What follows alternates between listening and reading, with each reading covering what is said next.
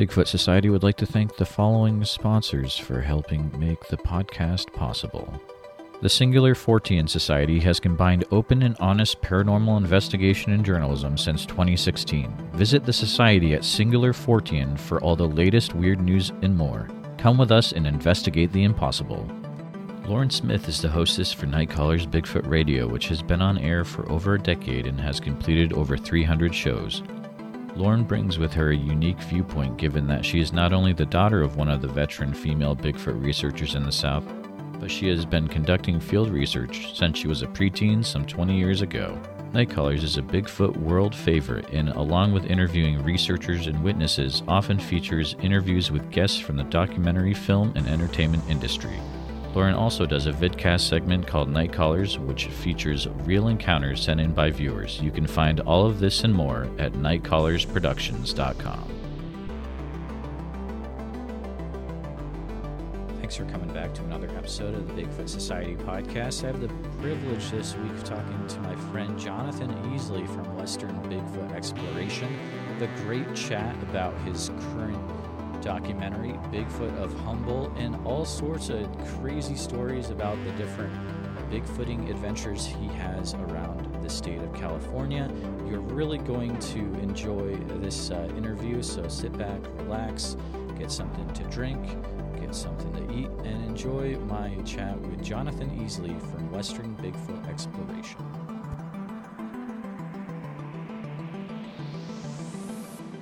All right. Well, welcome back to uh, Bigfoot Society Live. Uh, we have a great show for you tonight. Um, I'm going to do a few announcements before I uh, bring my guest on. Um, but uh, someone in the chat, uh, just let me know if you can hear everything all right. I see uh, Tate is is hanging out with us, I believe. Uh, you could let us know in the chat uh, if we are sounding good. that would be awesome.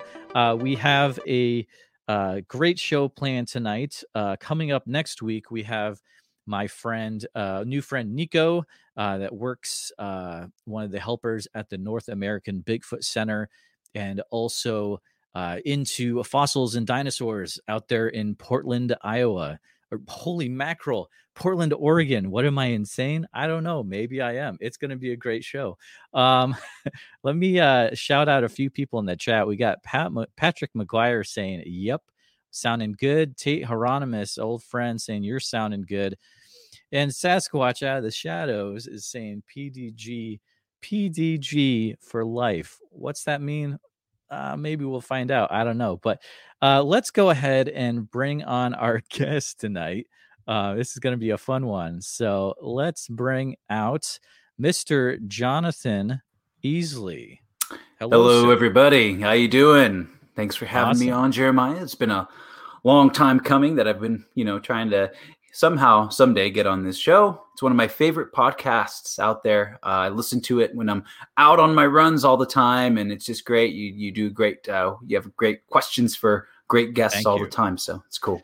And um, you're one you're one of the first people to buy a shirt, and mm-hmm. rocking the shirt in Bigfoot at Bluff Creek, the great small town monsters documentary. And uh, we'll right. talk about that a little bit later. But yeah, Jonathan is a cool dude. Literally, uh, we are in a, a, group chat and Tate's in there too. And we're, we're chatting on off and on uh, the whole day long sometimes about Bigfoot stuff. It's, it's a good time. So I, I appreciate yeah. you keeping me sane. But if you haven't had the privilege of ever talking to um, Jonathan before, and this is for, of course, we've got podcast listeners in the future listening to this as well. Um, I like to say Jonathan is a uh, Bigfoot researcher, the filmmaker, and also you can find him. His uh, handle is usually Western Bigfoot Exploration. Uh, is there anything else that you would like to add to your kind of your resume there that the listeners would want to know, Jonathan? Uh, well, I mean, hiker, backpacker. Uh, I have my YouTube channel, Western Bigfoot Exploration, obviously, and I followed it up with an Instagram page. And, you know, I post like semi interesting stuff there every once in a while. Some of it's uh, more interesting than others. I try to kind of stay up to date with it. And uh, yeah, yeah, follow me on there. Uh, definitely subscribe to my channel, my YouTube channel. Oh, yeah, I'll have some totally. videos we'll talk about coming out of uh, something that I did this summer. So yeah, it's so good, and it's I want to say so. Definitely check out Western Bigfoot Exploration YouTube. It's one of like the best videos you'll see about the the Bluff Creek uh, Patterson Gimlin film site. Like you've gotten some really good videos, and they're like they're long videos too. like it's it's very unique, uh, and a camping at Bluff Creek and all that good stuff is very very cool. But I, you know, it's so it's weird. Someone that I talk to a lot or have talked to a lot, but I've never actually um asked certain questions right? Mm. so this this will be fun i think. Um yeah. also as we're going we're going along if there are people watching this live uh, if you have questions for jonathan definitely drop those in the chat. Um put a put question at the beginning just so i can see it so it's a little bit easier for me to see. Uh let's shout shout out someone else. We got pch west yote okay well this isn't the Tate Hieronymus show. Wink. Just kidding. Whatever show you're on. That's right. Almost is Tate the Tate. It really is, and we appreciate Tate. He is the man. um. Yeah. So I'm curious about this, Jonathan. Let's let's start chatting. Where did you get the name Western Bigfoot Exploration from? What's oh what's man the behind the scenes on that? It just took a long time to come up with something for my channel that I wanted something Western based and something with the word Bigfoot and it's like you know you had all these cool names like the uh, Pacific Northwest Expedition, you know, back mm. in the mm. days, and I thought if I can ring it off something like that, that would be neat. And uh, but yeah, I I my whole goal in the long term is to explore all along the uh, all along the uh, west coast of the United States. Okay, you know, be it all the way up to the Olympic Peninsula one day, hopefully, uh, all the way down to Southern California, like I have. Um, so yeah, Western Bigfoot exploration. Um, it even going a little bit further back. So what was it that got you into uh, Bigfoot in yeah. uh, cryptozoology uh, to begin with? Well, I've always been in like weird stuff. Like okay. as a kid, I was like seven years old watching the X Files, you know, and uh, like I had this book that I well I borrowed from my grandpa. Uh, you know, and uh, it was I, was like called the Encyclopedia of Monsters. And man, I'd sit there and I must have written like 25 book reports throughout elementary on this. And you know, I was like, I knew about the Orang-Pendek and all this stuff, Loch Ness monster, and that kind of thing fascinated me. And there was a time in my life where it kind of drifted away. That stuff became not so important, not so real. And uh, I'd say sometime when I started, you know, backpacking and camping. Uh, mm you know, you're just kind of trotting along the forest one day, and there was something that I don't know if I saw what I saw, but it looked like I saw something out of the corner of my eye, and it was just enough to get me thinking and thinking. And you Google Big's Bigfoot real, mm-hmm. and all of a sudden you dive down this deep, deep wormhole. And you go further and further, and you come across every crazy person in the internet and every legit person as well. But it's so hard. It took like years to like weed out the crazy people from the legit people. You don't know which is which at first, you know. So you're googling everyone from like you know some guy pops up named Todd Standing to you know you come across the Bluff Creek project. You know which one's real and which one's right. not. And yeah, you start learning the backgrounds on these people. Exactly. yeah. yeah. But the, the the most important thing that I took away after diving down that wormhole is that you yourself can go out there and possibly have these experiences if you hit the right places at the right times. And okay. if you kind of talk to the right people sometimes they'll lead you in the right direction. And there's a lot of these great people out there that are more than willing to uh, you know show you what they've come across. And uh, it's neat talking to those people. Uh, i've joined a lot of those people. You know i went from watching videos of the bluff creek project guys rediscover the film site to being at the film site and turns out they're more than willing. I thought it was like this secretive secretive thing and turns out they're like no we we love to show people the site. And you go there and you can see how they're like you know passionate about it and they'll show you where all the stumps are and where you just got to make time for it and they're cool guys and uh yeah so that's one of the cool things i did it's but key word you have to make time for it and someday, money someday in money that's a huge thing too and yeah. your health has to be good too i'm talking about myself here guys i could have so I could have gone last summer, but mm-hmm. uh, in hindsight is twenty twenty. If I had gone, there's a big chance I think I could have gotten messed up health wise because uh, I had a lot of health issues this last summer. But thank you, medication mm-hmm. of the current uh, history. I am doing well and losing weight and all that. But anyways, great um, man, good to hear yeah, that. Good to yeah, hear totally. you on the right track. The film totally site will still be there. It'll always be there. Yeah, so. exactly. So my my journey, I like that because I've had a similar journey where uh, I you know started by like you know listening, watching stuff, and then like making connections to actually talk um, to people that I used to watch, which is you know mm-hmm. really fun. But are there some uh, some fun or what are connections that you've made so far where you still you're like man i can't believe that i can actually like i've talked to that person or like you know like yeah. is there anything that just blows your mind first the bluff creek guys yeah. like you know uh like all right to put this into like a very short thought you know sentence here i guess or um i used to work at a place where some of the most famous people on earth live. So I got to interact with them and their families. And while people were like, oh, you know, you, you get to talk to Eddie Murphy every single day or, or other people, you know, Boy, it's yikes. like, I don't care about that. To me, I was like, yeah, you get to talk to Robert Leiterman from the Bluff Creek Project. Like, True. that's awesome. That's True. what I was interested in. Those are the people that I wanted to meet. Yeah. You know, uh, I didn't see them as celebrities in that sense, like I'm saying. What I saw them as was people that are just like, uh, I'm very interested in what they're interested in. We have this common kind of passion, and it's like, while these people are way further along in their, you know, adventure, mm-hmm. this life adventure of theirs, and it's it'd be really cool to meet them. I got to meet those people, who like Robert Leiterman, uh, Rowdy Kelly, uh, the Bluff Creek Project. Um, uh, people that I, I've got to, to, talk to, communicate with. I've had a little interaction today with like Charlie Raymond from uh, Oh yeah. You know, the Kentucky. We were kind of talking yeah, back totally, and forth totally. on a comment, cool. commenting. You know, over like you know, people were I guess giving him a hard time about you know, did you gather any evidence? You know, but they just had a bunch of experiences, and he and I were just kind of talking about that. But you know, things like that. Um, you know, I've gotten to talk to you know little chats here with Cliff Barackman, and I haven't gotten to go up and meet him and stuff. I you know, but yeah, there's been a yeah. few people, few neat people like that. That that is so cool, yeah. dude. Uh, Small Town Monsters, that's a big one. You know, I started watching Small Town Monsters yeah. a few years ago, and before you know it, you're like you're in one of their videos. It's that was kind of weird, you know. that's true. You're you're literally in it for sure. Yeah. Um, let's talk about so one cool thing we we already talked about that. So last summer, um, and I think that future generations are going to look at this the summer of 2021 where it was everyone's at Bluff Creek at the same time.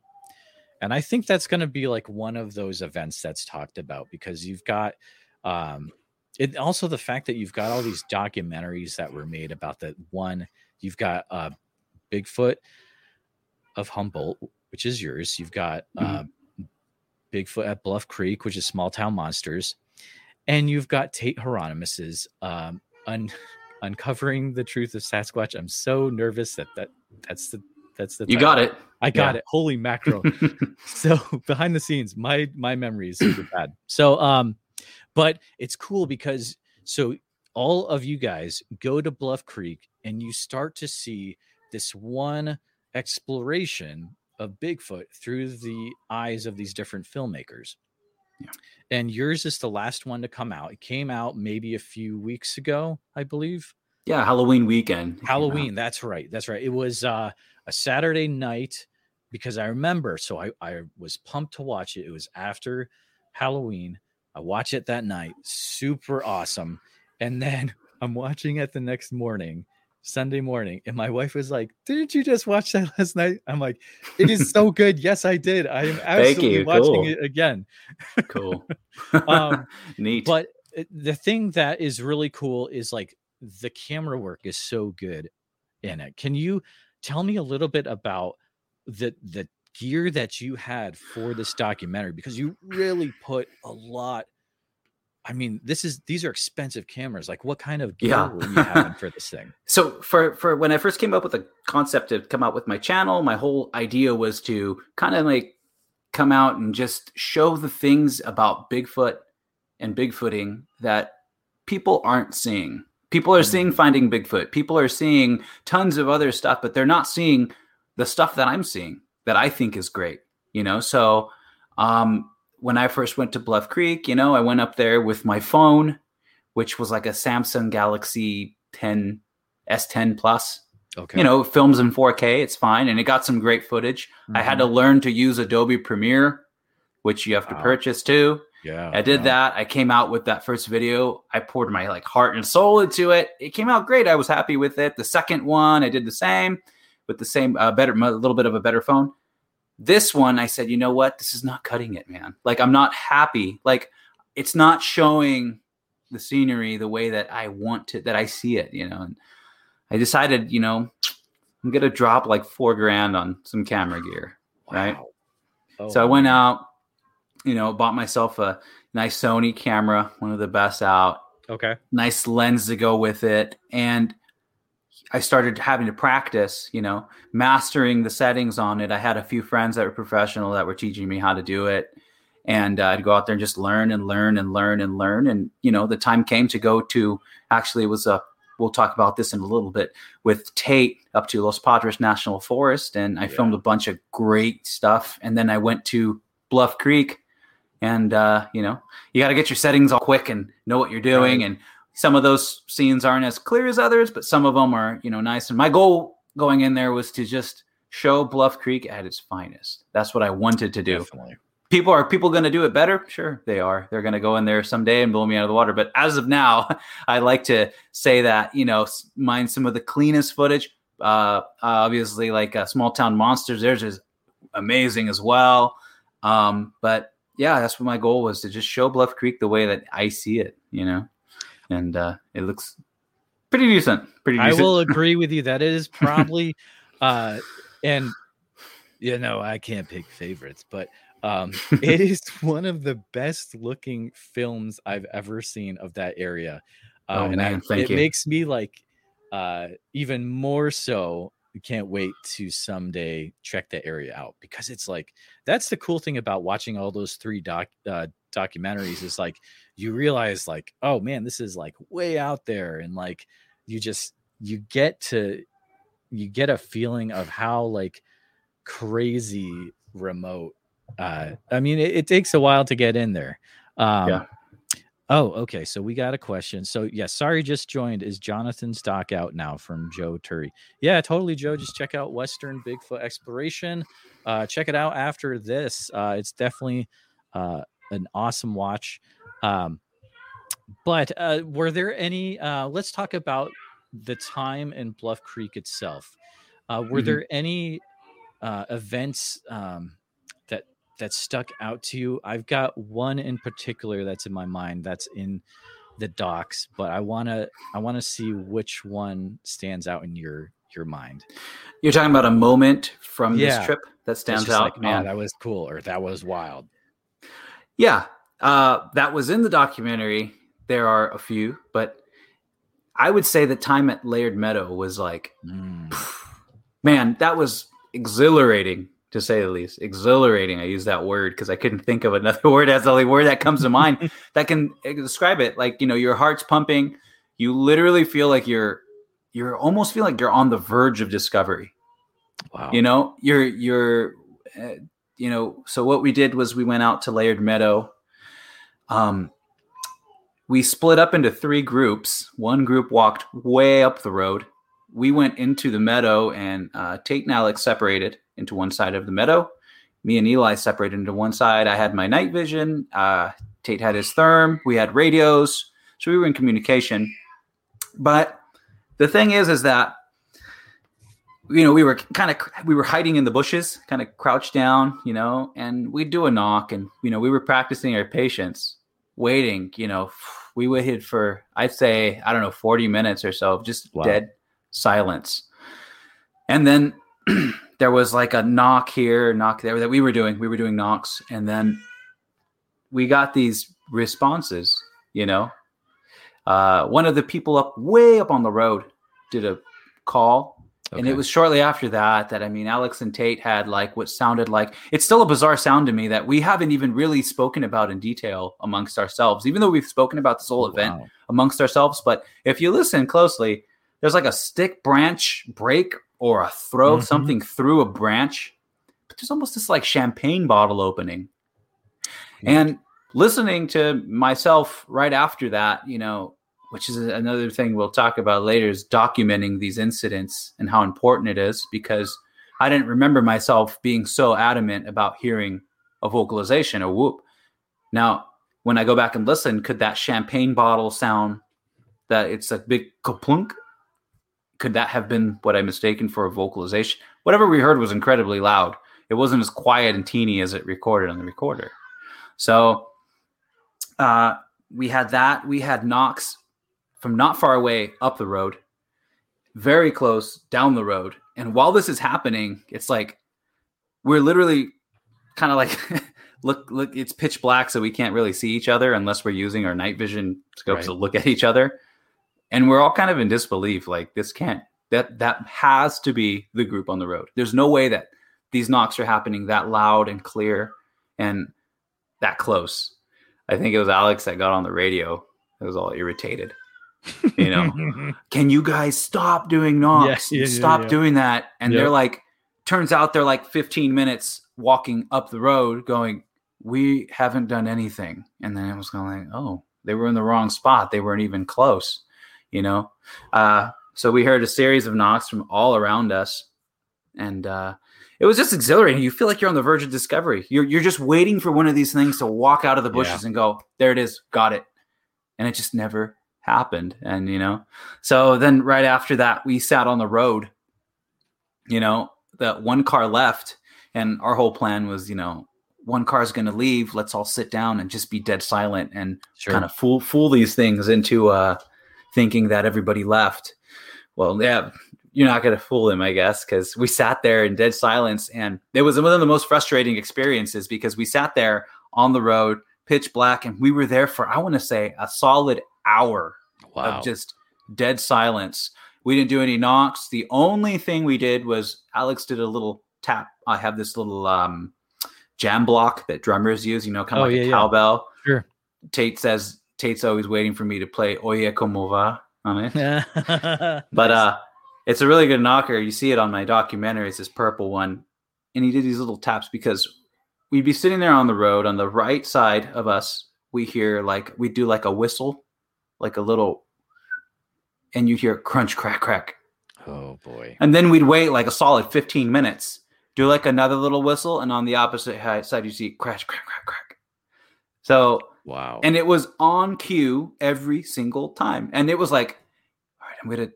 I'm gonna whistle again, and we're like, you're thinking in your head that would be nuts if this happened again, and you do it, Ugh. and it happened, and it was wild. like, God, we got so frustrated, yeah. you know, and oh, uh, man we tried everything. When when we finally gave up, uh, Tate even honked his horn to try to startle something, and you know. But that night was one of the coolest nights I've ever had uh, in the outdoors in general. You know, and you know whether it's you know uh, laying under the stars and on Mount uh, just under Mount Whitney or whatever. Like that was one of the best nights I've ever spent in the in the outdoors, just mm. because it was so exhilarating. It was awesome, you know, hearing uh, what we heard that night. But if I could take one moment from that entire trip and go back to it, it'd be that moment. It'd be Laird Meadow. Oh yeah, I think so. Oh, that's cool. Definitely. That's cool. And your documentary, uh, I would say, is definitely the one that goes into most detail about that that mm-hmm. part of the the event for sure. Um, let's uh actually let me let me ask you this first. So the other cool thing that's very unique about your documentary is a, an interview uh, that you have in it, and it's an interview with Carl Crew. Ah, yes. And that is it's a historical interview. You're the first one to get an interview with Carl, correct? Correct. Yeah. Yeah. Yeah. Would you mind uh, talking about what that experience was like and how you got uh, set up with Carl to do that that interview in the first place. It's just very yeah. Cool. So it's actually funny. The way I met him was through Tate. Uh, Tate has a podcast, Bluff Creek Project oh, podcast, yeah. mm-hmm. and Tate was going out and kind of talking to different people that have affiliations to anything to do with Bluff Creek, and obviously Carl Crew is out there, and the reason he's on social media, he has his own like podcast going. I'm not sure it's about. I think it's like a Christian coast to coast. He described it as. So he's he's okay, more of that thing, more of that genre, yeah, yeah, which is cool. But uh, he also, so he was, we got on this podcast, okay, and it was like a roundtable type, and we all spoke. Mm-hmm. And he told a couple really neat stories, and that was about it. And I always thought, man, this guy seems like a gold mine of historical information. Totally. You know, he's heard these this the, the stories that most people have read about or heard about, you know, second or third hand. He heard about directly from his uncle Jerry, from Jerry Crew. So I thought to myself, oh man, where's this guy located? Turns out he's located in North Hollywood slash Burbank, like right in that area, which is in Southern California. It was okay. about 40 minutes from me. So I'm like, I gotta go talk to this guy sometime. And he's extremely approachable. He's like, he's like, sure, come on down. What do you what do you need me for? I'm like, oh, I just want to talk about, you know, your Uncle Jerry and uh, you know, stuff that happened. I just got back from Bluff Creek and you know, I, am making a documentary. He's like, sure, come on down. Nicest guy. Uh, I went down to what's called the Cent- uh, California Institute of Abnormal Arts. Nice. And it is weird. Is it? It weird? is a weird place. If you're in Southern California, yeah, uh, it's kind of like this. This it's a it's not a bar, but it's like more like a little venue for whatever you want it to okay. be. Uh, Saturday night, I think he has like DJs playing, and it's like a dance club, and he has a bar there and all this stuff. It's pretty okay. cool. But the weirdest part is that it's like this demented looking place. He's got clowns, evil clowns, Jack uh, Jack in the Box is popping out. He's got um, all these weird artifacts. He takes people on tours. You can hit him up for a tour, and it's actually worth it. Really? I mean, he has like two cadavers, actual cadavers, in dis- on display. One of them is like a clown from the uh, oh, 1800s, boy. and that clown looks like he can. He's about to just open his eyes and sit and sit up like oh it's vivid yeah. and he was preserved and he was telling me how he got the permits for it if they're over 100 years old you don't have to have a certain kind of permit or something like that he has an actual little like replica of the of a Fiji mermaid. I don't know if you're familiar with that. Oh yeah, no, I've yeah. been to Ripley's Believe It or Not in Niagara Falls. What's up? You know, there you go. Well, he's got an actual like one there. You know, one. looks wow. like a you know, uh, and uh, well, not actual. You know what I'm talking about. But uh, he's got the little skeleton that you see in pictures. He has one there. He's got all kinds of weird stuff there.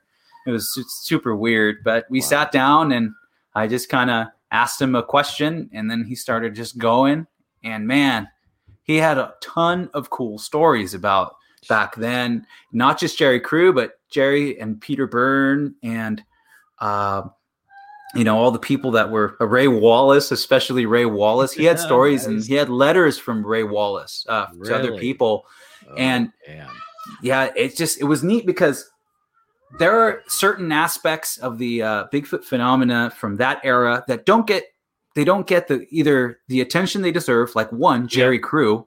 Jerry Crew didn't disappear into the wilderness or back into the city after he found the footprint. He was there the entire time. He was there with Peter Byrne. He knew Tom Slick, you know, and he was like trusted amongst them. He was the tr- trustworthy guy.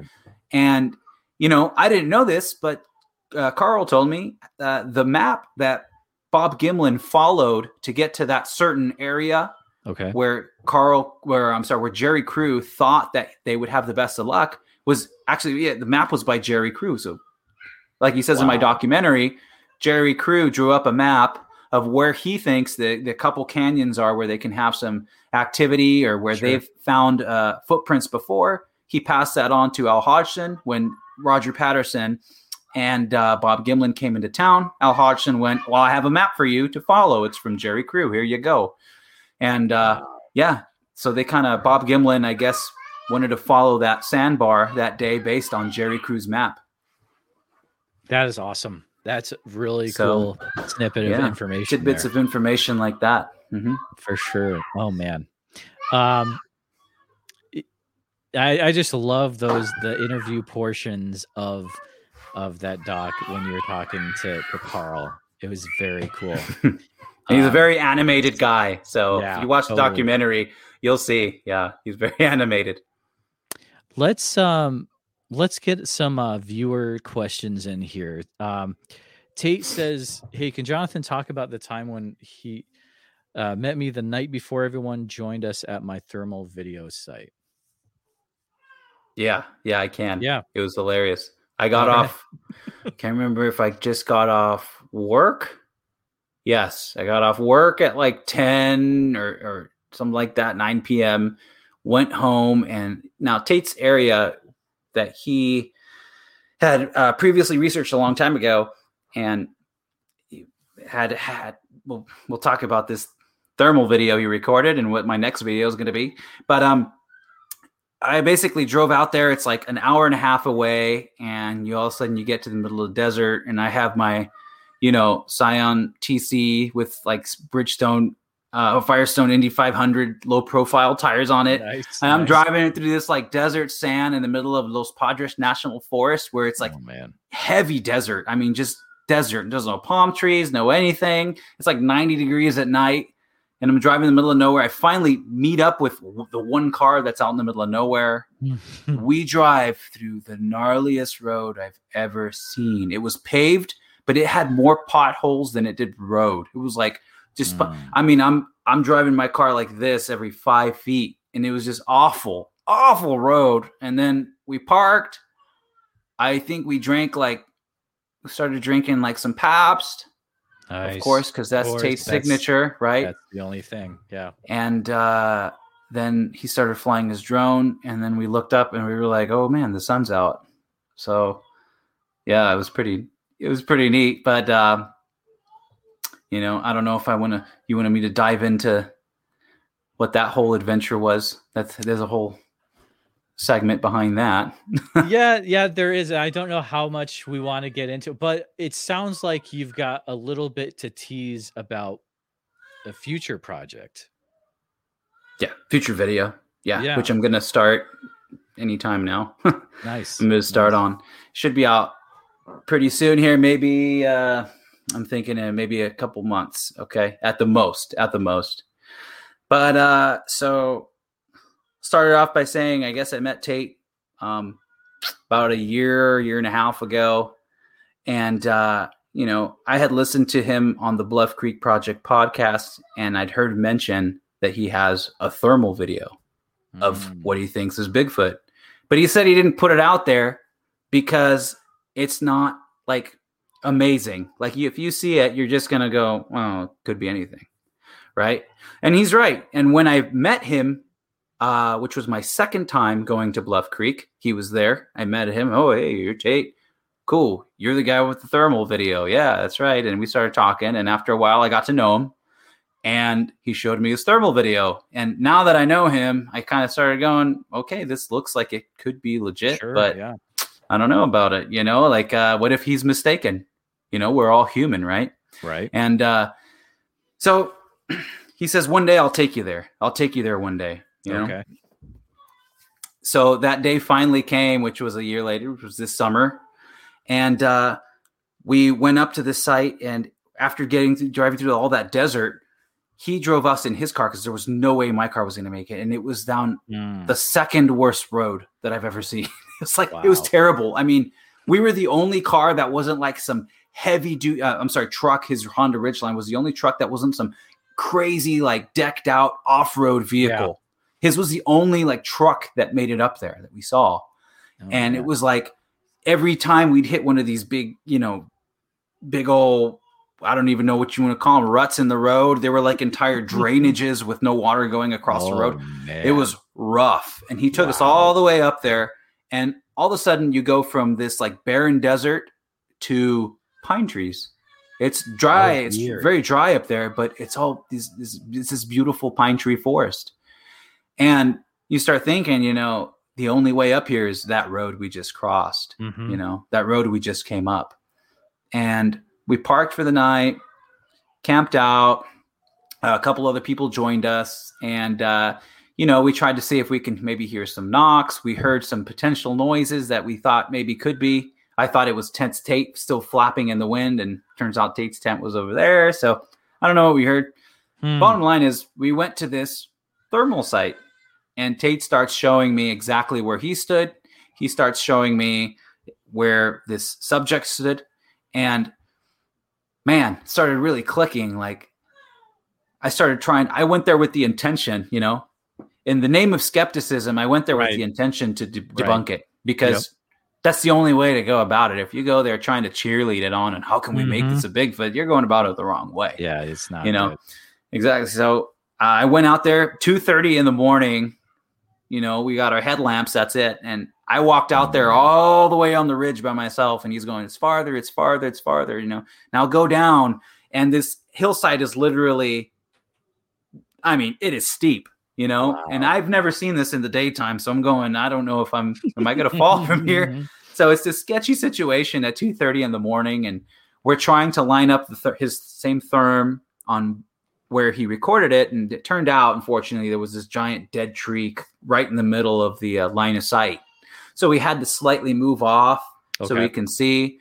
And just because of the, uh, you know, thermal images are very sensitive uh, pieces. So if there's something that's just like clouding the vision or remotely close, it could totally throw off what it's picking up. You know, it'll if it's capturing a, a heat signature that's a lot closer that wasn't there before, it's going to lock onto that, and it's going to kind of eliminate the stuff in the background. It's not going to be the same. So we couldn't get an exact recreation, but we did get it to the point where like i mean flashlight to flashlight and we can we can see the hillside where it was on and the more we were there and especially going back in the daytime it started to click exactly what happened and mm. i went okay if it's a bear what's it going to do if it's a deer what's it going to do and in the in the long run what happened was that you know they heard a vocalization or a knock they mm-hmm. walked up to it tate's friend who i have a great, great interview of. And I'll say this Tate's friend Austin might be the greatest uh, on camera interview I've seen in God knows how long. I mean, if you want to talk about when you watch this, you're going to see yeah. that this guy saw something that night that he oh, cannot really? explain. And he's a very intelligent guy mm. and he's not into Bigfoot. But That's he went huge. through the limited. Yeah. yeah, he went, he's not like a researcher. He just kind of went up there with Tate Mm-hmm. and he starts telling you what he saw, you can see the emotion on his face while I'm interviewing him, and I'm just kind of like, I'm I'm watching him talking to the camera, going, "Oh my gosh, like this guy really saw something," you know, and you know their story lines up perfectly, the video lines up with what they're saying, and in the end, it's like this thing is squatting down behind a hillside, mm-hmm. stands up, turns around, you kind of see a little bit of an arm flicker and it walks downhill into yeah. a canyon that is crazy hard to I, I try to walk down it in the daytime and I was mildly successful. You can get down it. But 2:30, I mean I'm sorry, 10 10:30 at nighttime when he recorded it with no headlamp and there's nothing back there. There is a trail that no one hikes. I try to look up on on YouTube, okay. see if there's any hiking videos on it. There's like one hiking video, and the guy just like walks out there a little bit and walks back. It's not even a hike. So wow, yeah, and it's off trail at 10:30 at night. You know, walking down into a steep canyon. It's just like it hit me at that point. Like I was really taken back, actually. Like, oh yeah. my god, this guy this guy really filmed it. This guy really There's filmed something, something out here. There's something and out here. there's something on the hill. Yeah. totally. Yeah. So in my video, I'm going to go over this process to show my thought process on trying to eliminate it. I'm going to show Austin's interview in high detail, you know, everything. Oh wow. All the all the good parts that he all the good great points that he makes and the things that he saw and, you know, he oh, speaks man. about he speaks about that there was an intelligence to whatever he was watching. Wow, you know that's that it, huge for someone to say who's not into yeah. Bigfoot stuff. That's yeah. really cool. I'm looking yeah. forward to that, man. Yeah, it's gonna be cool. I can't wait, dude. Can't wait dude. to start working on it. Another reason why you should be subscribed to Western Bigfoot Exploration and hit the bell so that you know when he puts something up. Uh, Joe has an interesting question. We'll see if and if it lands here. Um, Jonathan, have you had any experiences around Mono Lake or June Lake? Um, I've passed driven by Mono Lake. I fished at June Lake. I have never had any experiences at June Lake. I believe there is a, a BFRO report from June Lake. Uh, okay. There's that famous Mono Lake video that I don't, I find pretty dubious in my opinion. But yeah, I, no, no, I have never had a Bigfoot experience at June Lake, unfortunately. All right, all right. Uh, Want to shout out? We've got uh, Creepy Acres is listening in the chat, uh, typing away. Always a fun time if you want to have a laugh there. Um, just double check. All right. So let's talk about so obviously, yes, you went out with the group um last summer, but you're going out by yourself in other hiking expeditions. Let's talk about that. Mm-hmm. What other places have you gone uh, by yourself to look for Bigfoot on these uh, expeditions? So I lived in Long Beach, California. So okay. I didn't give any credence to. I, I, did a lot of hiking and backpacking in my local mountains, which was the Angeles National Forest. Um, I am a firm believer that there's no Bigfoot activity. I've only spoken to one person that's kind of convinced me that he may have seen something one time. But other than that, it's pretty quiet. I've done knocks and calls and heard nothing, which is, I'll touch on that later. It's a great way to contrast when you do hear something in a place like Sequoia or a place like Plumas National Forest that I've, you know, where people constantly have experiences. So, um, Sequoia National Park is about three and a half or four hours from me. There's a couple neat places there that uh, I believe have some sort of uh, activity that they could that they could be you know maybe it's a, a, some sort of travel route for them or something like that i've heard a couple stories that are you know that are that are at least sound legit to me um, when i've gone into a couple places there uh, right on the border of kings canyon and sequoia there's a place called redwood canyon just mentioned in the chat. Actually, that's weird. You just said that. Some uh, only PCH West was just like, whoa, look at that! Like, hey, like almost ex- uh, like a second, a minute before. That's weird. Go ahead. Sorry. Well, I'll tell you, uh, PCH West, where where I had a little bit of something happen. Um, Redwood Canyon, uh, heard potential vocalizations there, and that's where I thought I saw something, you know, come out of the corner of my eye. It happened so quickly that everything that post process was an afterthought. You know, like wow. did I just see what I saw? It looked like a, a person, big black, you know, person wearing black gear or mm-hmm. or something big. It just happened so quickly, yeah, and I didn't. Even, I wasn't thinking Bigfoot. I wasn't looking for it. So after it happened, it kind of went, "What did I just see? Could I have seen something else? I don't know." It happened so quickly, but that's what registered in my mind, and I wondered mm-hmm. why I saw what I saw, and then I went, what if I saw something like humanoid? What if what if it was something like that? Another time I did hear like vocalization, whoops. Uh, there was another time. This is all in Redwood Canyon, and it was kind of comical at one point because me and a friend of mine stopped at a certain point, and I go, "Look, this is Redwood Canyon," you know. Had a couple you know, weird things happen here, man. I go, it's also a great hike if you're not into Bigfoot. But if you're on a Bigfoot, do this hike anyway. It is okay. the uh, largest grove of sequoias in the world. Oh wow! So little bit of a tourist attraction, but no one hikes this place. You have to drive on a on a, on a dirt road for two miles to get in. Okay. And then there's a big loop, and it's you feel like Honey, I Shrunk the Hikers when you're hiking. you know, but uh, that whole area, Redwood Canyon, uh, we we kind of parked on the top there, and we got out, and we're just listening for like maybe ten minutes, and we hear crunch, crunch, like right below us. And we're going, whoa, crunch, crunch, crunch, crunch. And we start talking, going, dude, that is weird. That doesn't sound like a deer or anything, does it? I go, see, I told you, you know, like laughing. And then this thing just goes, you hear like a turn and a crunch, crunch, crunch, crunch, crunch, crunch. Sounded bipedal, could have been a deer, could have been anything, but it was right there. It was very loud. And it was almost comical because I'm like, dude, and my friend goes, let's get out of here, man. You know, kind of freaked him out. But uh further up that way, um, around Jinx Lake, not Jinx Lake, Jennie Lake. Um, there's been a few reports. I've been up there. I heard a wood knock up there. That was I thought I thought it was a wood knock. I was still young in my I guess investigative years. Okay. So I don't even give a lot of credence to what I experienced then because hmm. you're just so all over the place. You know, it takes it takes a long time to have you know to really calm your excited imagination down. Okay. You know, okay. and learn to learn to trust yourself. Did I really just hear what I heard, you know?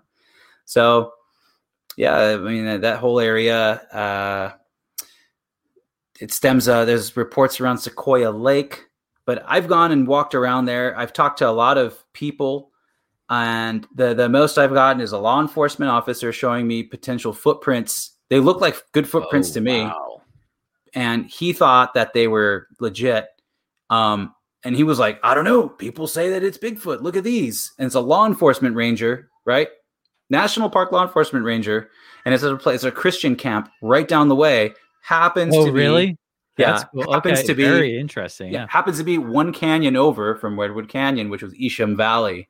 Hmm. So it's like I just then uh, what was the other one? Uh, talking to a couple volunteer rangers, they kind of spilled the beans on a story Uh-oh, about a ranger having okay. a sighting, a female Uh-oh. ranger having a sighting up by that uh, Jennie Lakes.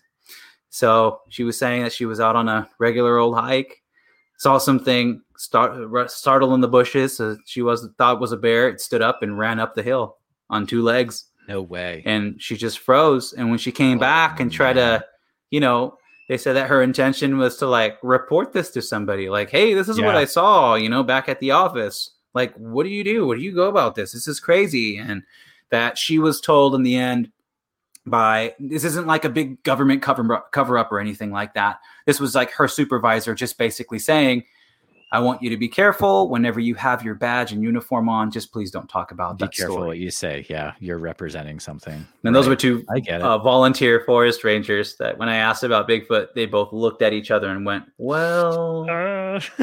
and they both told the same story. So wow. it was pretty cool.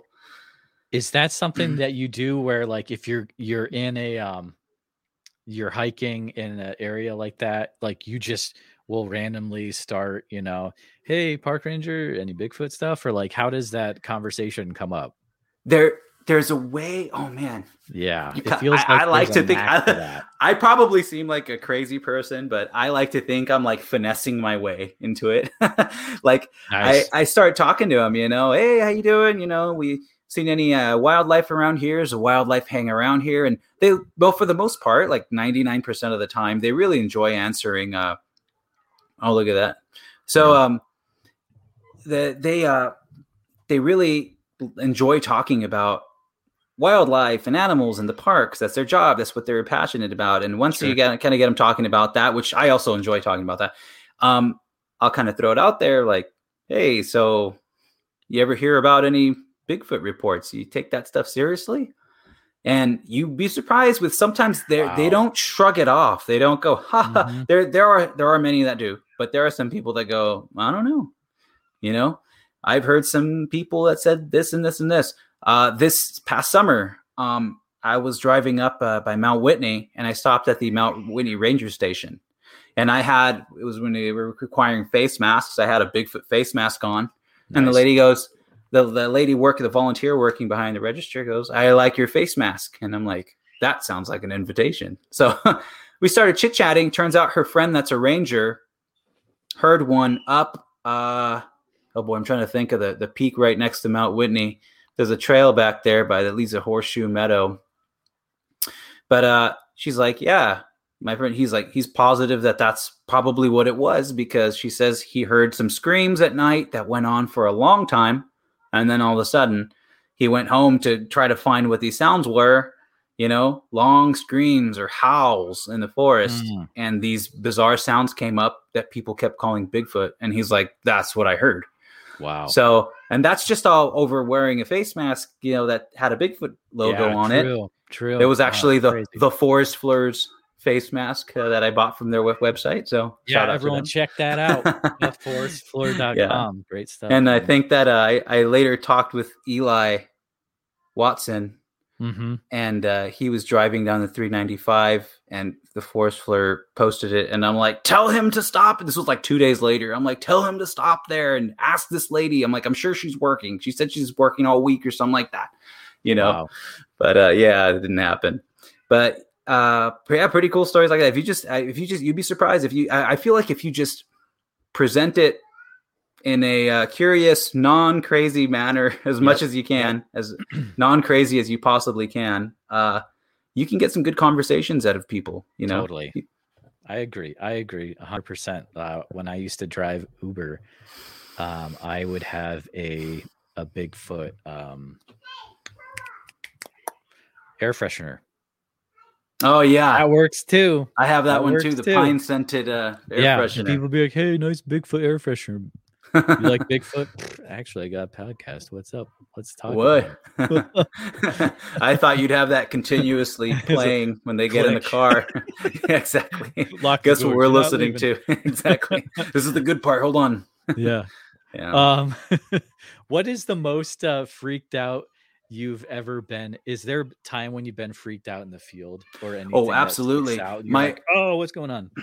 when I was first getting into all this, I kind of did like my own research. I went to Sequoia a little bit. I went to, you know, kind of investigate, or at least what I thought was investigate some places, you know.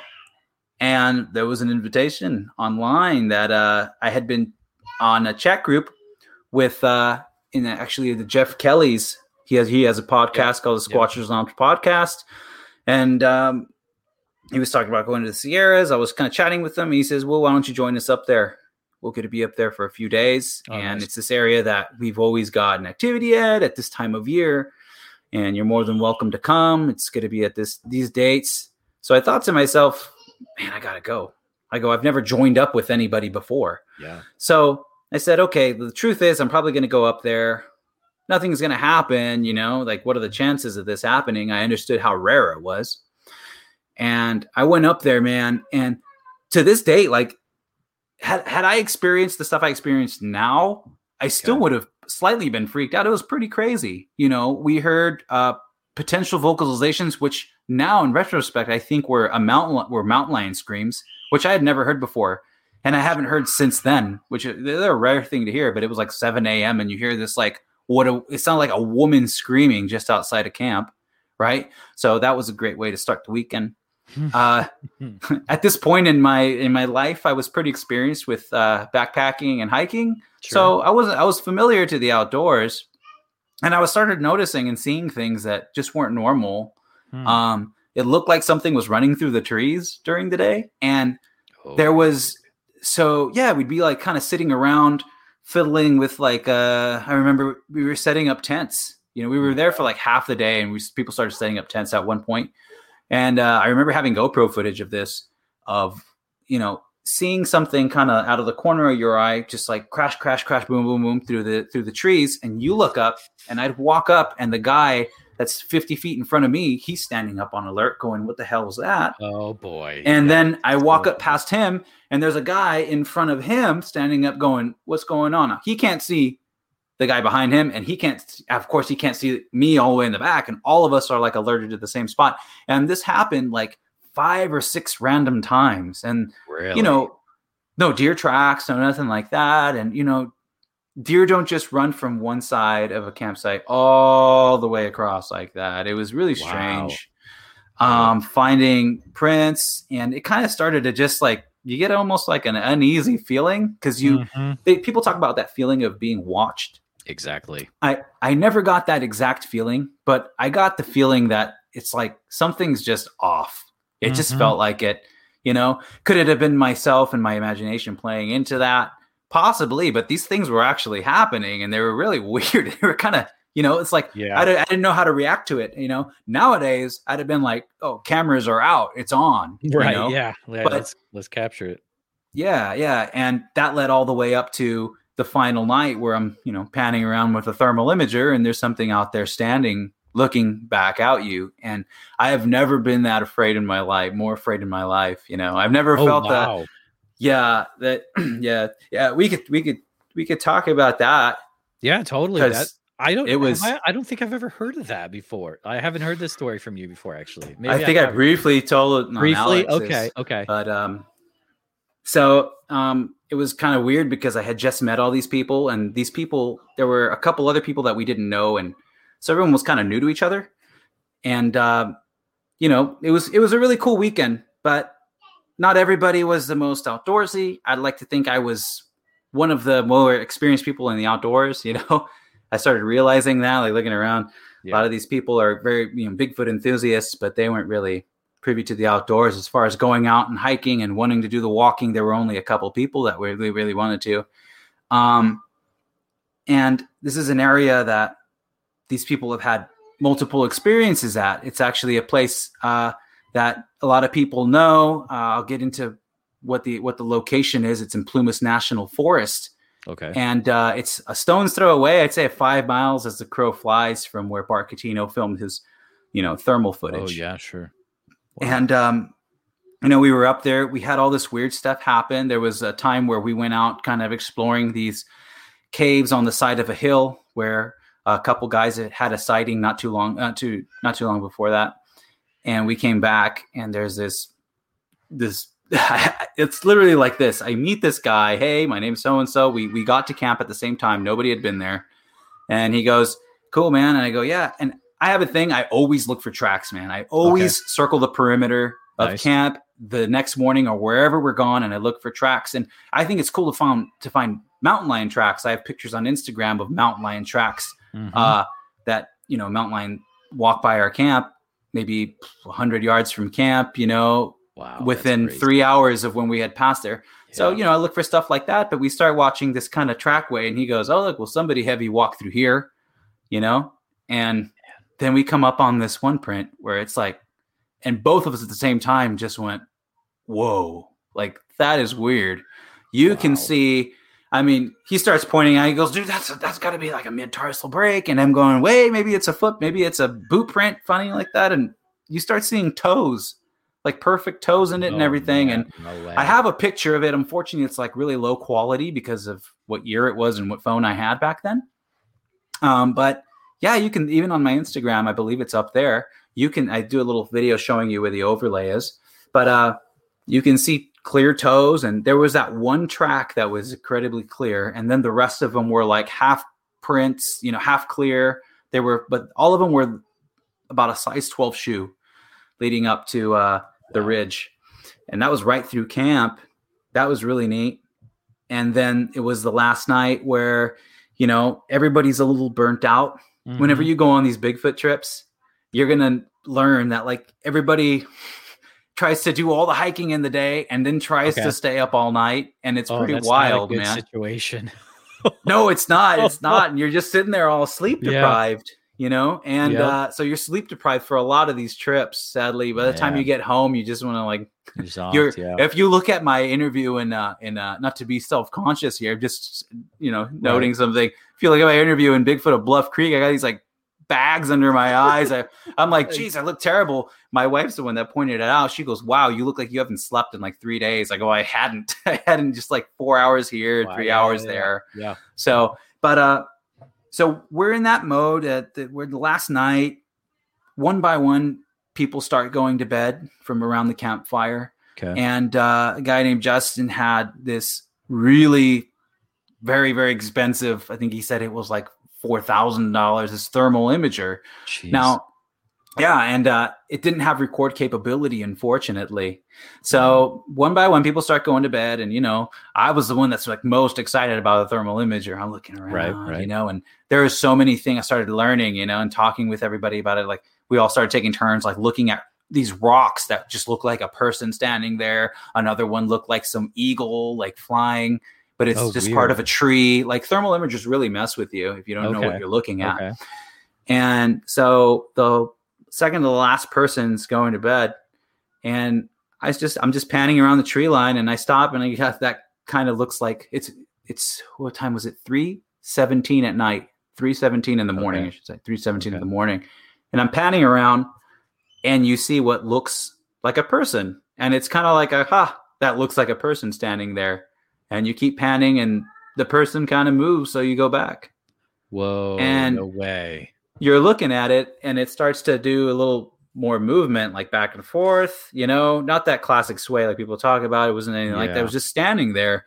And it had, I started going, yeah, this can't be happening. This can't be real, you know? Yeah. You're not ready for it. You go out there on a Bigfoot expedition to look for Bigfoot.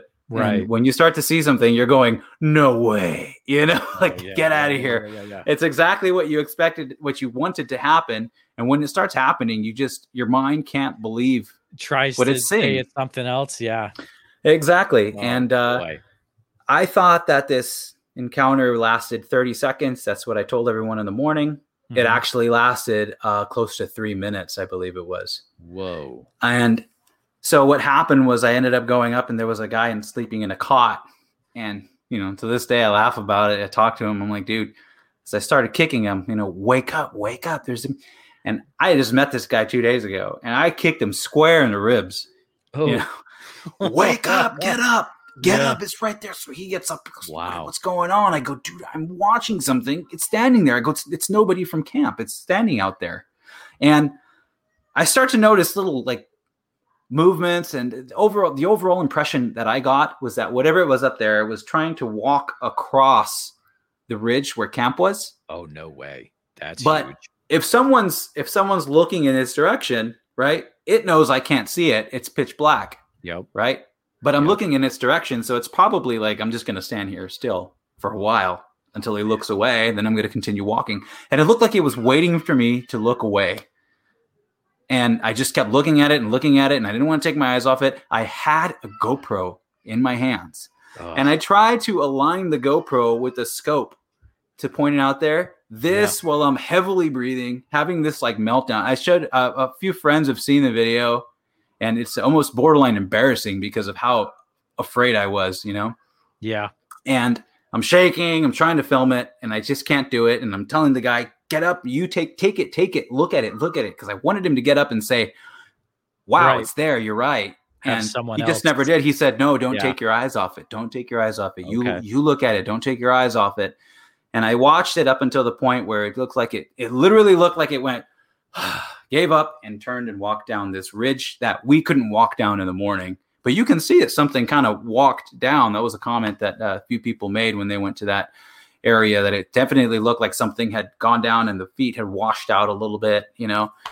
But uh, Dude, that's why that was the most scared I probably ever been, maybe in my life. I don't know. Wow, because either way, like if it's a Bigfoot, yeah, you're freaked out. If it's a person, too, yeah, you're still kind of freaked out. Like, but, you know, but like, eliminating person was very easy to do. I mean, okay. we were four miles out on a dirt road. Oh, sure. No other car. We hadn't seen a single car pass the entire totally. time. There's one way in, one way out. You can hear another car coming.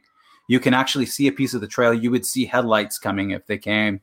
And uh, I mean, we were way out there. And uh, wow. yeah, that's uh, and it was. I remember I couldn't sleep after that. Of course, imagine being incredibly sleep deprived, but you're so scared that you can't go to sleep. Um, I actually finally just sat in my car. I didn't want to even go to my tent. I sat in my car, you know, and uh, I waited till the morning. I got up around the campfire, and I remember Jeff getting up, walking over, and he could see me from like 50 yards away. He's like, "What happened like, to you, dude? Out, you look, yeah. you look yeah. white. You know, you don't wow. look right. You look white." And I was like, "Dude, I saw something." And at that time, I was like, I don't know if I recorded it because I tried to line up my GoPro. You can't. There's no. I can't see what's on my GoPro. So that's true.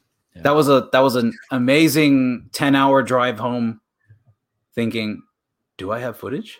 Yeah, oh, I didn't. Oh, that's that's quite the account though. That's awesome. Thank you for yeah. sharing that. No problem.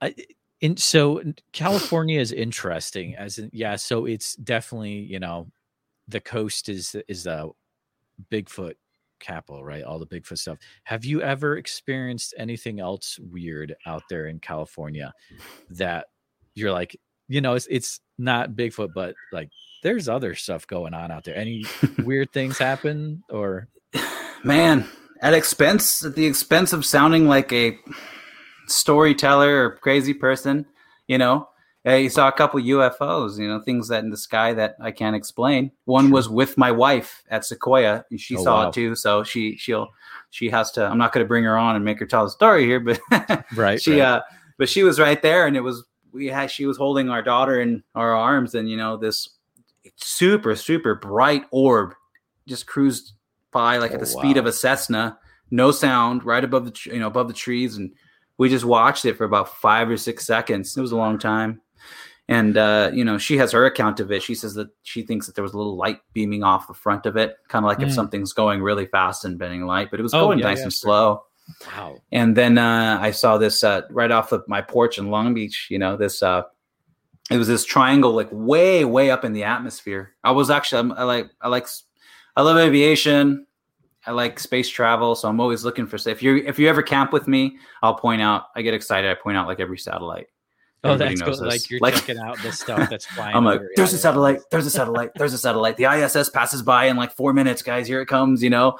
That's so, good. You know that though, because then you know like what the the weird stuff is, and you know what the space station is. Like that's exactly. That's yeah, yeah, yeah. And they all look pretty much the same. They look like moving stars. Um, but when the stars decrease in speed and stop, and then they go again, like we saw up in uh, you know a, a valley up in uh, Bluff Creek. We all That's saw that. True. It's on my documentary. It's on the documentary. It's pretty Check weird. It it's not yeah, just but uh, other stuff. But I did see something way up, way up in the atmosphere.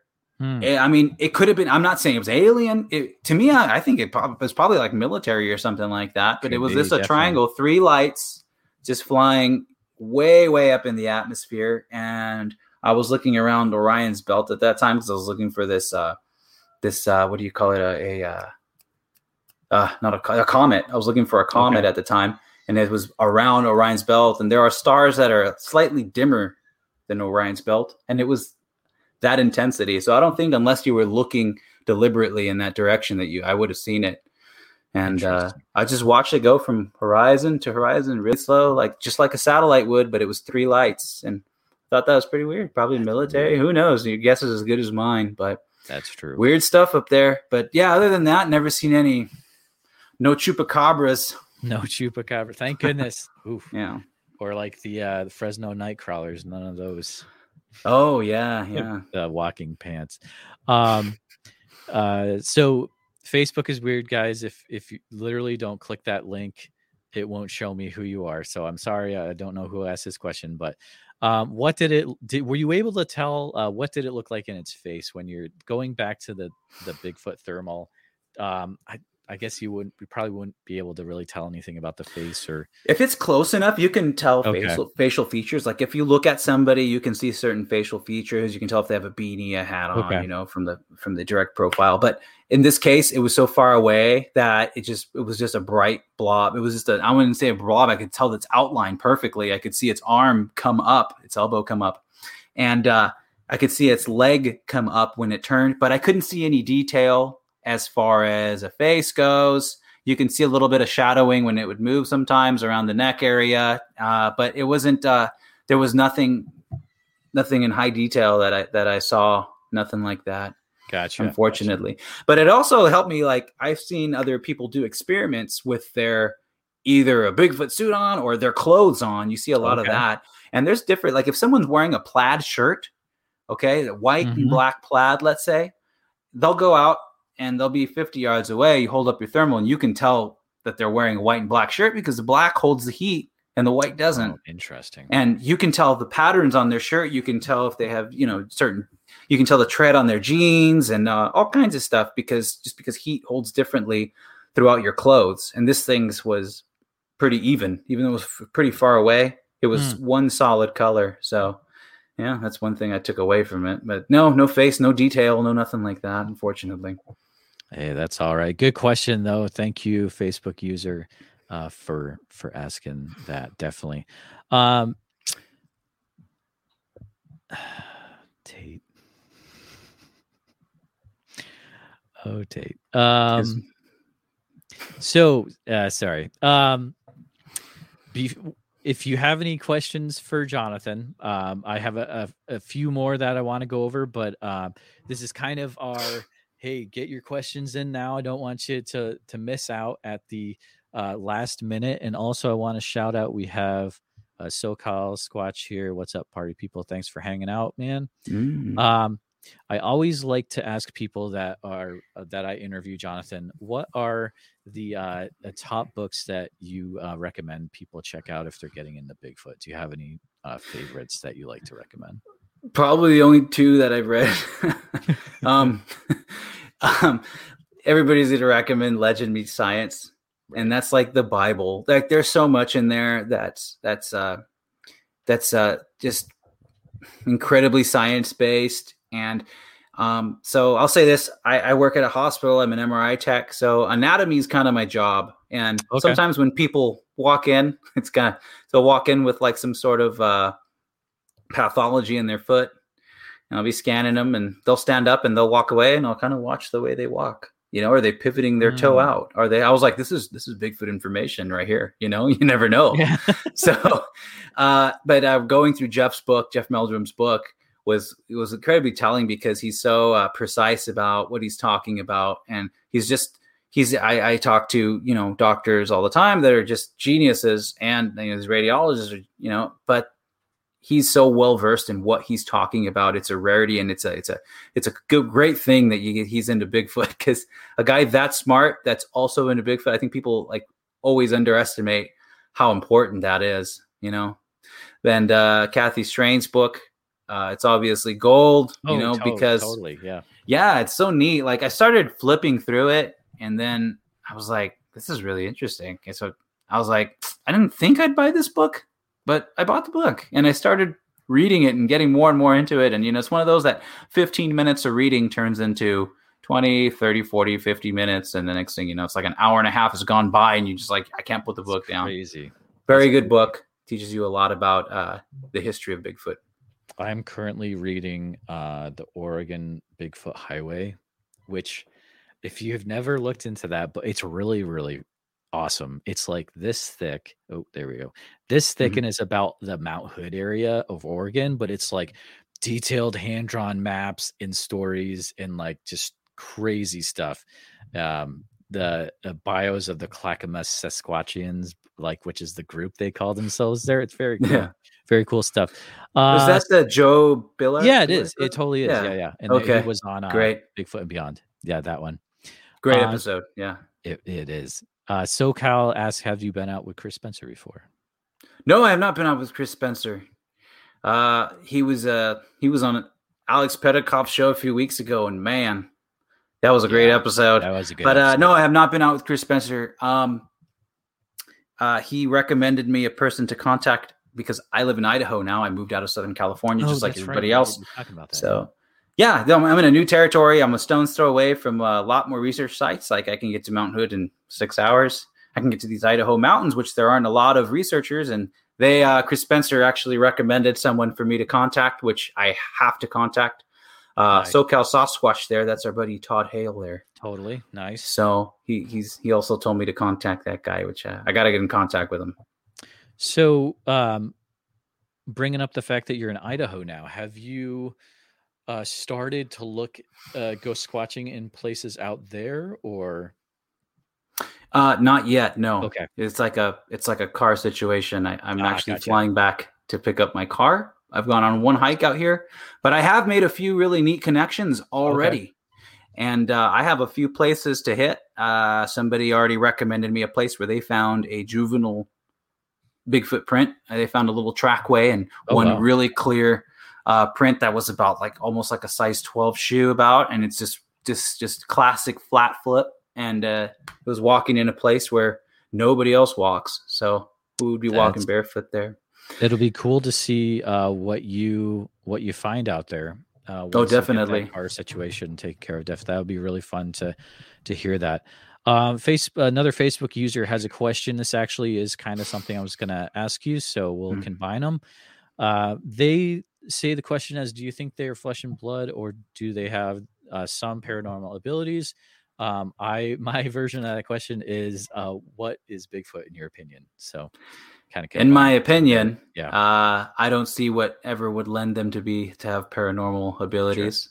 Sure. um, everything that i've seen of them or show that they're flesh and blood footprints uh, people see them. Uh, there's I've just never seen anything to to lend that they're that they're paranormal. Um, I've heard a lot of weird stories. I don't know uh, if I can lend them too much credibility. Maybe something will change my mind someday. I don't know. but, but here's the thing, though, and I had this conversation with somebody that thought they were, you know, more paranormal. I'm like, you know what? I people are so against each other when it comes to that. I'm like, we're still looking for the same thing. Totally. We're still out looking for footprints we're still out, you know, listening for calls. We're still looking for evidence of, you know, there's tree breaks, or we're looking for physical evidence, you know, and to have a sighting. But you know, if you're gonna go out there with like your crystal and sit around camp, and I don't know, that's another story. I can't do that. Right. But if you're out looking for physical evidence, you know, uh, it doesn't matter what you think they are. you know, we're both we're both on the same page, and you know, good luck to you.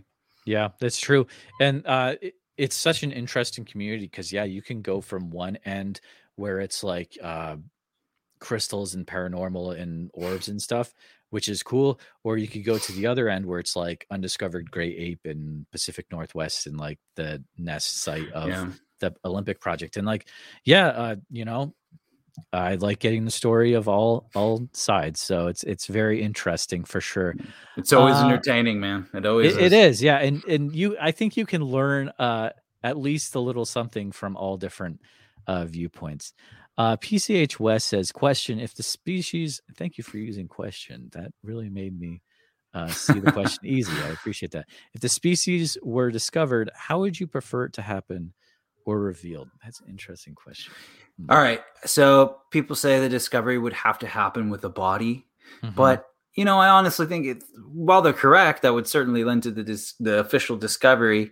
I feel like if some guy got crystal clear 4K footage over like a course of time, like maybe two or three minutes of solid showing like anatomical like like imagine like the Patterson Gimlin film on steroids. You know what I mean? Maybe a, a family interacting, maybe one gathering food and walking up a hillside, and I mean they're zooming in and just incredible, incredible footage. I think that might that might do it. And I hope it happens like that. Either that or a dead yeah. body on the side of the road or something like that, but not one not one killed. But hey, you know, you it never know. it is. It's science. Because it's like it's like yeah, one way to look at it is like yeah, you get this like super clear evidence, but like we are in we are in the day of like deep fakes I don't know if oh, you ever seen yeah, any of yeah. these deep fake videos yeah. where it's like I saw Tom Cruise one where he plays Tom music Cruise the other one. day. That was it's nuts. wild. Yeah.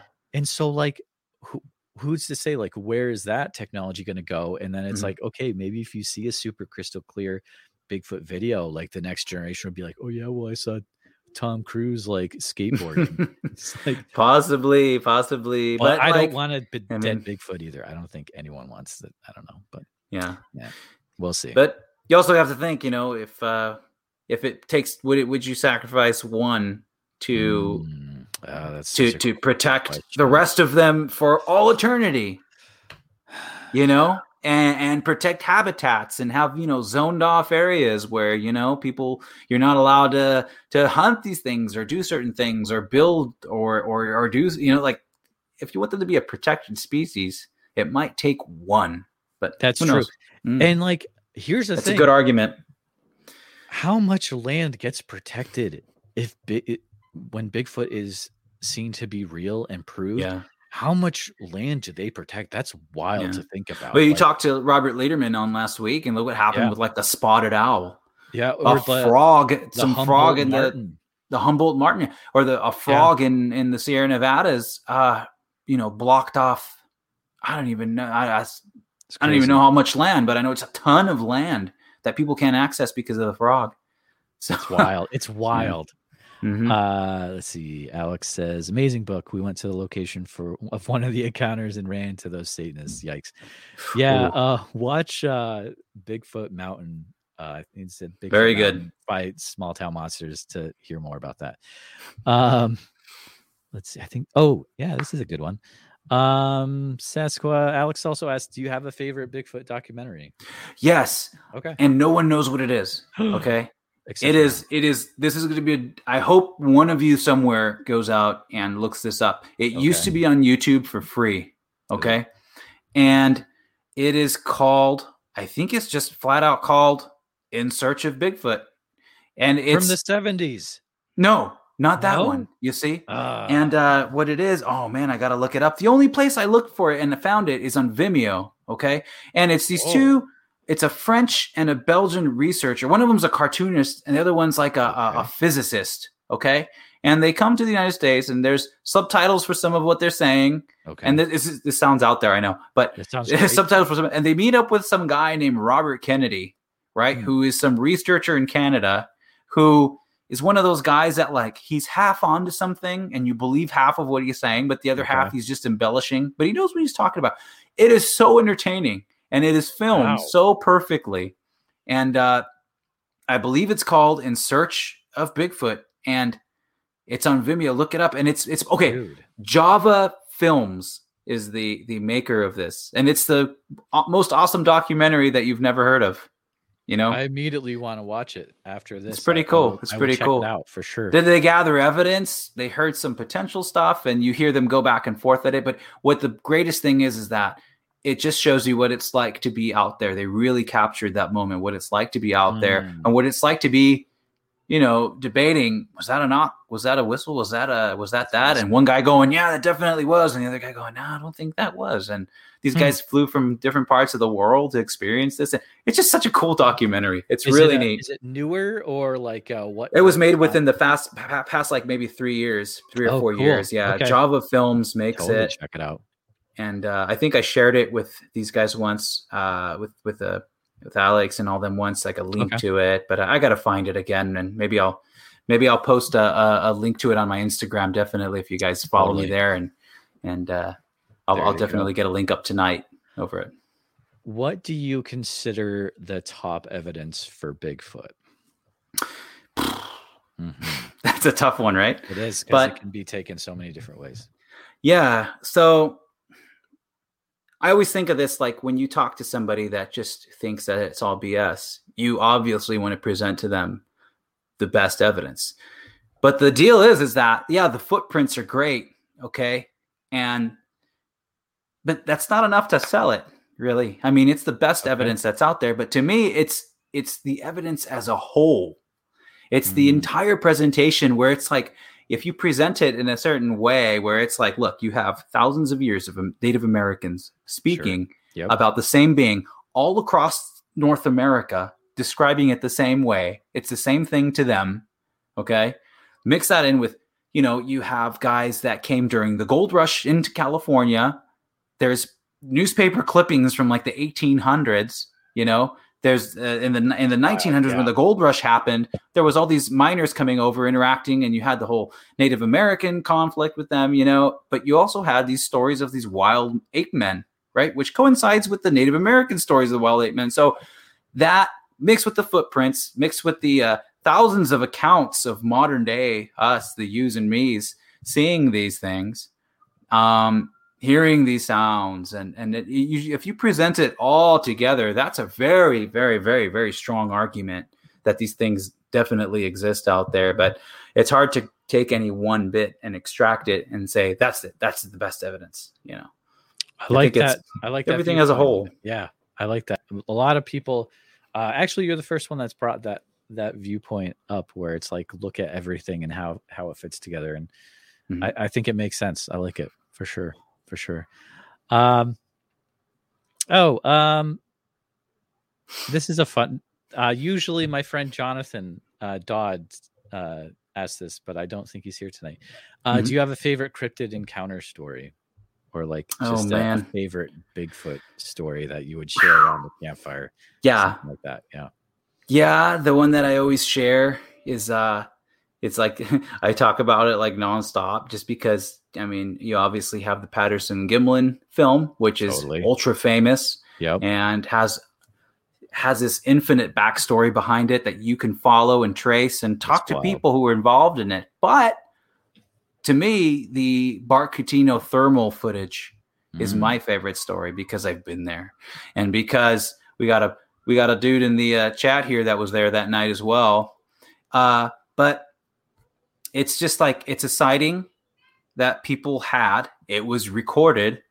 It was uh, attempted to. They tried to debunk it, and uh, during a recreation, which actually Robert Leiterman uh, led, who was your guest last week, right? Mm-hmm. Yep. And uh, you know, it's it's it's very very very very well documented, and I, I, truly believe that exactly what they say happened, which is that they were filming about four subjects hiding in the trees watching camp, and Bart had walked all the way around the road and filmed them from the other side and kind of surprised him. So they had to stay put, and Bart filmed them the entire time. And uh, there was a point where one stepped from tree to tree, and you can see this big step. And uh, I love to tell that one around the story just because there were so many uh, people involved. Couple of them were scared out of their minds, like Ro Sahibi, which I don't blame them, man. You know, they're not Bigfoot people. Ro was a filmmaker, you know. Uh, our boy Todd here, Todd Hale, uh, yeah. SoCal Sasquatch, right, bud? yeah, yes, he, uh, he's in it. He's in the chat there, and he was there too. Um, so yeah, it's just one of the best detailed, uh, best documented sightings and videos that uh, that's out there, and I love telling that story. That's awesome. That's awesome. Um, it's crazy. Like, it'll be interesting to see what the future generations bring up for encounters in our current time. I think that'll be exactly. Yeah. I, I could see that yeah. being one of them, definitely. But it'll be interesting to see what future history says of us. But who knows? Maybe we'll, we'll see. Be, we'll hopefully, see. we'll be the ones that see that uh, finally, you know, I always think about that. Don't you? Don't you think about that? Like you know, I do, man. I do a lot. Like one, it's got. Are we? Is the discovery going to come in our time? I mean, that's probably what. Be. That's probably what like the late John Bindernagel thought. You know that the discovery it's coming. It's right around the corner. That's what Peter Burns said. He said it's it's coming. They thought that they were going to make the discovery. They were there they were on the verge you know? That's how i feel. That's how a lot of these researchers today feel and it just never comes. But technology is advancing and advancing and now we have a handful of videos you know? Like mm-hmm. freeman's you know? Freeman had the uh, yeah. over the shoulder funniest home videos right birthday exactly. camera. exactly. Um, now we have thermal imagers and we have a bunch of a good handful of really good footage like uh, from um, uh, what's this guy's name? John uh, not Green. This guy, John, not John Green, Mike Green. Okay. You know the the squeaky thermal footage. You can look that up. You have Bart Cutino's footage. Mm-hmm. You have uh, Ch- Charlie Raymond, whoever was next to Charlie Raymond, somebody filmed it of the uh, juveniles crawling through uh, the little ridge outside of camp. That one's great. There's a few of those, so uh, I think it's it's catching up. Technology's catching up to these guys, and hopefully well, that, you get some. You put in like um, and Tate and Tate. Tate. Sorry to leave you out, but def- definitely leave you out. Um, you get a group that is working together so hard, uh, like the Olympic Project, and you have yeah. the Nest. I think it's going to come from the Nest site. Like, there's no way that in the like eventually they're going to capture something. Mm-hmm. Um, they're just it's going to happen. It's absolutely yeah. going to happen. I just and like mm-hmm. you have uh I saw a um, a pre uh, episode one of the Bigfoot project, and like that's pretty wild too. Like Seth's Seth's little film projects with the Bigfoot stuff in Ohio, like they could capture something easily out there. We'll see what happens. But yeah, um, uh, Alex brings up a good uh, point. Thermal footage will only get more common as therms get more yeah. affordable. Totally. I mean, when these things first started out, they were like seven, eight, nine thousand dollars, and now they're now they're getting you know in the two thousand dollar range that have record capability. And it seems every year they come out with some new snazzy one that uh, mm-hmm. seems to have record capability and still you know because you can get a Scout TK for five hundred dollars, but you know it's only going to record so much. That's what Tate recorded on his. Okay. And while it's not, it's while it's, I think his whole case is like very interesting and pretty damning that maybe that's what that's probably what he filmed but you don't look at it and go, boom, that's Bigfoot. That's it. It's not clear footage, you know? So hopefully hmm. we're getting there. Bobo was commenting that there's some guy making his own thermal imagers for like a thousand dollars that are I better heard than that too. Yeah. Yeah. That so we'll see. We'll see. Time's coming. Pretty soon we'll all have one, right? On our That's phone. true. Uh, they'll be built into our eyeglasses. Wouldn't that be there you go. um crazy, crazy stuff for sure. Is uh is there anything um anything else you would want to or like you could share about the future of uh western bigfoot exploration or? Yeah. So all right. I just plan to to really get out there and and put some great videos out some of them short some of them long awesome. like movie style. Um the whole deal with western bigfoot exploration when i started it i was in school you know, okay. it was very limited on time. Then I graduated from school and I had to get a job and work these insane hours. Yep. And I'm still in that. Now I moved, so I'm back on this. This is the first time that I have the right amount of days off and the time to do it. So, mm. you know, hmm. the the future holds pretty uh pretty bright for this. So That's hopefully awesome. I'll be getting some more stuff out there pretty that soon. That is awesome. Jonathan, this has been a super awesome uh, chat. I do want to give you the opportunity. Is there I feel like we've we've talked about a whole bunch of different cool stuff. Is there anything that we were I, all I, over the place, man? I'm always all over the place. place. Sorry, I come in here with a plan and it just doesn't go like it's, that. Does it's it? crazy. Is there something though where you're like, oh man, I hope I get to like? Is there anything that we glossed over that we should have touched on?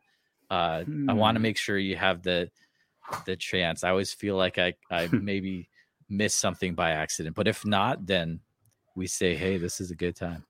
I'll wrap it up by saying that uh, I think that what's neat about today and this community that a lot of these people like in podcasts have built yourself, mm. Tate Hieronymus with the Bluff Creek Project podcast, uh, Sasquatch Out of the Shadows, Alex, you know, you guys are all approachable. You guys are all gathering information. There's this uh, sharing of information amongst people like ourselves that has never really happened before through social media guys like Cliff Barackman and uh, you know Matt Moneymaker back then, yep. they were you know they'd meet each other and while camping and all that stuff, then, right? And you know I know about Bigfoots in in Maine and New Hampshire because of Alex. Alex knows exactly. about stuff in the Sierras, and he's more than welcome to come out here to Idaho and we you know we're to link up. So you have all these people kind of linking up and sharing information like we never have, and I think that's really neat and it's the first time I've seen it. I've just discovered this in the past, like maybe year or so. Uh, yeah. All these other researchers that are very like-minded, young, I guess, because uh, a lot of the guys just I, I just thought that I, th- I thought I was like the only young guy that was into this for like years. Turns out, oh there's, wow, there's more young fellers like you. Or we're getting old though, so we gotta pass the torch. It's soon. really scary to think of. Well, I don't know how you all, how old you are, but I know how old I am, and you're absolutely Yikes. right. Like it's, yeah. yeah, we're not the the new guys anymore for sure. We're starting to drift into the. I'm starting to see like younger new guys, and I'm like, yeah. oh man, am, am I the old guy now? Am I? Am I there yet? Yeah.